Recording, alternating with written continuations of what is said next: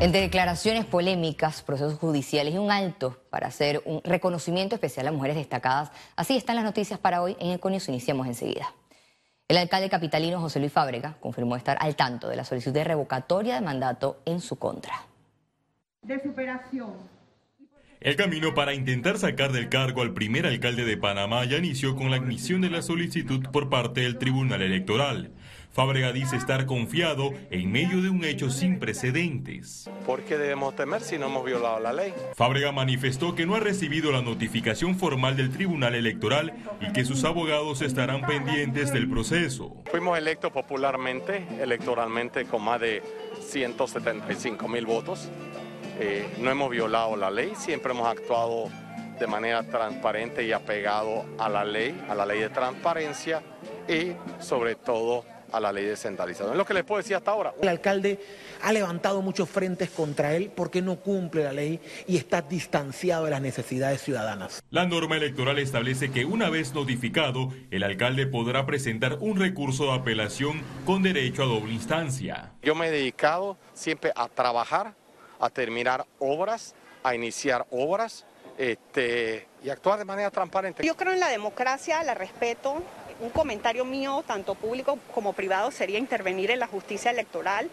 Yo no voy a emitir ningún tipo de opinión y yo lo que he sido llamada Primero por el alcalde para acompañarle dentro de la alcaldía como su vicealcaldesa, porque es una decisión de ambos, tanto de él proponerme como yo de aceptar. El abogado Roberto Ruiz Díaz, proponente de la revocatoria de mandato, indicó que el reto será recolectar las más de 190 mil firmas en 120 días para convocar el referéndum.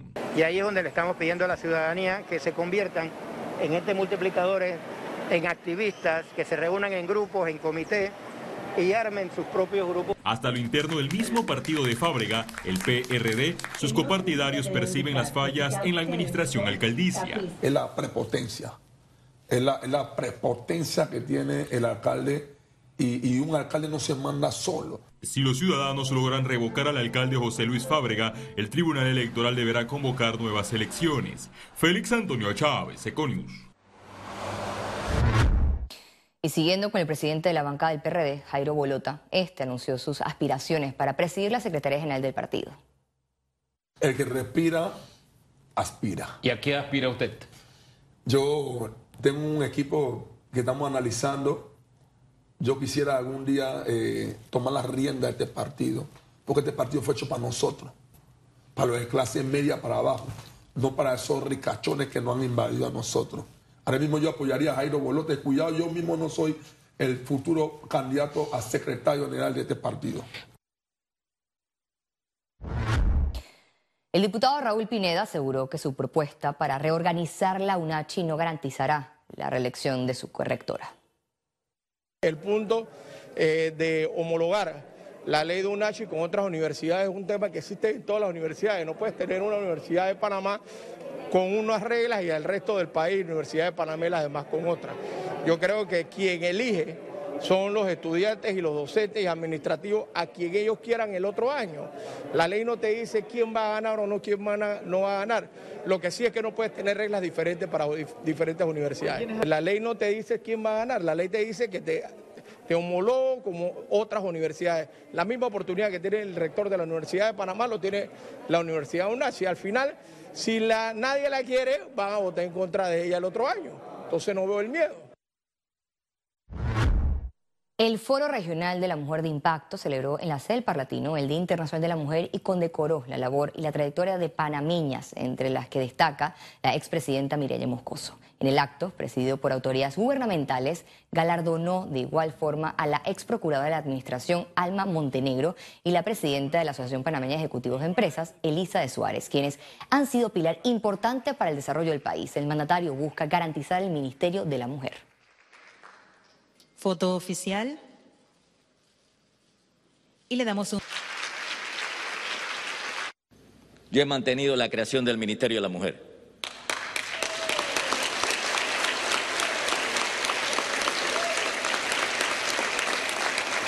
Y la he mantenido por el impacto transversal que tiene la mujer en el desarrollo de un país. No solamente en lo social, sino también en lo económico. Y la he mantenido con un compromiso, no de aumentar presupuesto, es inicialmente el presupuesto del INAMU pasarlo a este nuevo ministerio.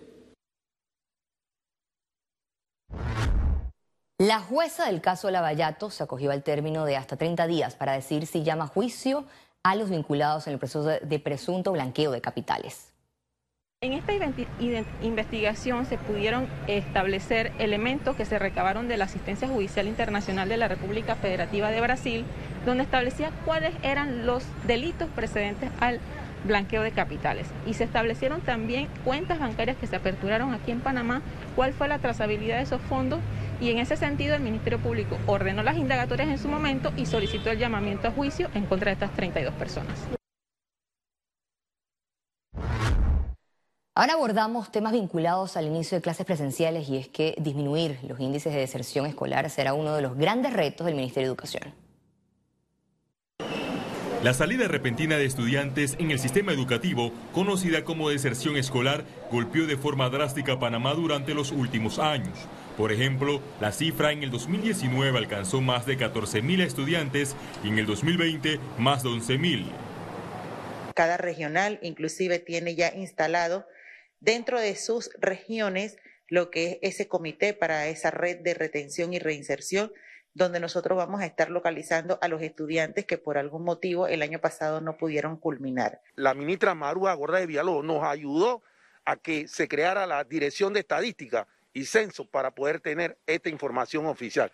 Yo creo que sí se va a lograr en este año 2022. Tenemos la esperanza eh, y la responsabilidad por parte de ambos, tanto de los del, Ministerio de Educación como los docentes de que los estudiantes no dejen el sistema educativo. En el 2021 la deserción bajó a 2.000 tras la implementación del programa de aprendizaje acelerado, donde 11.000 estudiantes en un periodo lograron hacer dos años escolares para evitar quedar rezagados del sistema. Tenemos diferentes causas. En el caso de las comarcas hay un tema inclusive que es un poco cultural en el caso, por ejemplo, de las áreas urbanas, sí hemos detectado que muchos de nuestros estudiantes vivían muy distantes, no tenían esa conectividad, algunos por problemas económicos no tenían para conectarse con los docentes en las clases virtuales. El primer paso importante de que un estudiante no deje la escuela es el hogar es la familia. Otra preocupación que existe es la migración de más de 14.000 estudiantes de colegios particulares a escuelas públicas.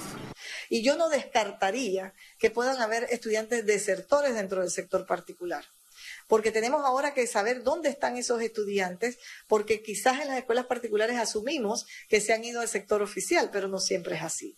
Según datos oficiales del Ministerio de Educación, la deserción más alta registrada corresponde al año 2011, con más de 21 mil estudiantes. Félix Antonio Chávez, Econius. Autoridades reiteraron que las secuelas de la pandemia a nivel educativo solo serán subsanadas con el retorno a clases presenciales. Conozca la importancia del regreso a las aulas. Tras dos años de clases virtuales y semipresenciales por el COVID-19, más de 950 mil estudiantes volverán a las aulas, dando inicio a una etapa de recuperación y actualización académica. La pandemia dejó secuelas que apremian el retorno a las aulas, sostiene el Meduca. A través de todos los estudios que se han hecho y de todas las conversaciones que se han tenido con los docentes, los directores regionales, hemos podido eh, darnos cuenta pues de los pocos aprendizajes que han tenido nuestros estudiantes. Nos atrevemos a mencionar pues el tema de la recuperación de los aprendizajes por el hecho de que sabemos que los estudiantes aprendieron poco. Docentes señalan que la virtualidad fue una limitante en muchos casos. La limitación más marcada fue la falta de sostenibilidad económica de los padres para poder tener acceso a los estudiantes a la conexión.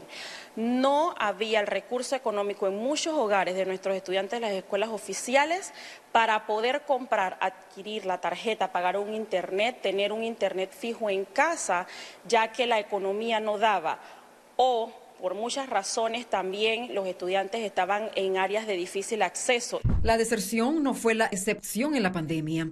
Cifras del Meduca revelan que solo en el 2021 15.009 estudiantes dejaron de recibir clases. Especialistas consideran que la falta de interacción social también afectó al estudiante. Eh, se habla pues de afectaciones tanto en ansiedad, eh, depresión, eh, problemas de socialización, interacción con otros chicos, incluso algunos que se han vuelto agresivos. Manejamos cifras en Panamá y en la región de que por lo menos el 20% de los menores de 12 años se han visto afectados en temas de ansiedad y estrés, igual arriba de los 12 años entre un 25 y un 30% que están manifestando temas de ansiedad eh, dentro de todas las esferas que se manejan los adolescentes. Por su parte, padres de familia reiteraron que no existen excusas para el no retorno y su éxito será tarea de todos vamos a tener que ser creativos. Los directores de colegio tienen que apoyarse en los educadores. Los directores de colegio tienen que apoyarse en los padres de familia. A ustedes los padres de familia que no nos dejen solos. A nosotros las asociaciones de padres de familia. Porque esto es algo inédito que estamos viviendo en Panamá. Para tranquilidad de la población, el Meduca aseguró que imperarán las medidas de bioseguridad establecidas por el Ministerio de Salud para evitar contagios masivos. Economía. Panamá va rumbo hacia la televisión digital en este 2022. Aquí le contamos.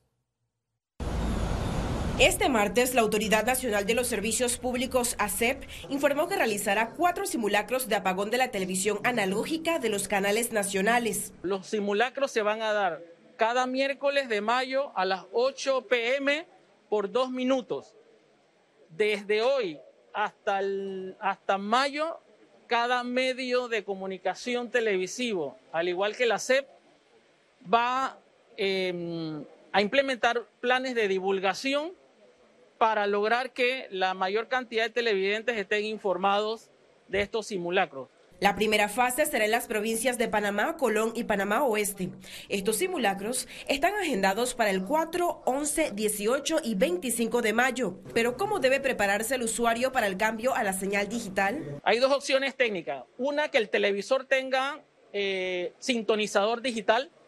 Como comenté, eh, como país ya nos veníamos preparando se hicieron unos cambios en unas regulaciones para em, reducir la importación de televisores sin el sintonizador digital. Normalmente los televisores vienen con una etiqueta TDT, que son los que ya están óptimos para tal eh, función. Y la otra opción para aquellos televisores que no tienen eh, sintonizador digital, eh, se le debe colocar una caja decodificadora que la pueden conseguir en los mercados, en los comercios eh, del país. Adelantaron que en este 2022 será el apagón oficial de la primera fase y las siguientes quedarán para el 2023. La fecha que tenemos contemplado es para el último trimestre del año. Sin embargo, esta fecha va a ser anunciada posteriormente en consenso con todos los medios. La señal digital aporta mejor calidad de imagen, mejor sonido y elimina imágenes con sombra. Ciara Morris, Econews. Internacional de Seguros recibió evaluación de excelencia por la calificadora internacional AM Best Company. Así lo reseñó el presidente ejecutivo internacional de seguros, Mauricio de la Guardia, quien detalló que recibieron calificación con perspectiva estable. Estas declaraciones se dieron durante el lanzamiento oficial de los nuevos productos de desarrollo de la compañía para el 2022. Entre ellos están pagos por Yapi, telemedicina, asistencia viajera y seguimiento a reclamos de autos. Adicionalmente, lanzaron tres concursos en los ramos de vida generales y salud para incentivar a los corredores de seguros como su fuerza de ventas. Estas son formas de nosotros de compartir con nuestra fuerza de venta, es estimularlo a que mantengamos una relación estrecha. Eh, básicamente se ponen objetivos y metas claras de número de pólizas que deben ser vendidas eh, de los distintos productos. Como le mencioné, tenemos uno para ramos generales, otro para salud y el más importante que es de vida. La campaña nueva se centra en esos valores de eh, seguridad, de confianza, de protección, pero también muy importantemente de optimismo, porque la vida nos va a cambiar todo el tiempo, la vida nos va a presentar dificultades todo el tiempo y por eso estamos nosotros, Internacional de Seguros, para continuar protegiendo lo que las personas aman. Дітей 200 вивозили, мирне населення, маленькі.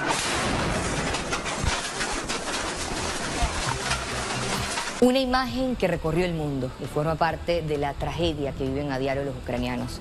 Intentan huir de la guerra. Esto y más al regreso en Internacionales. Ya venimos.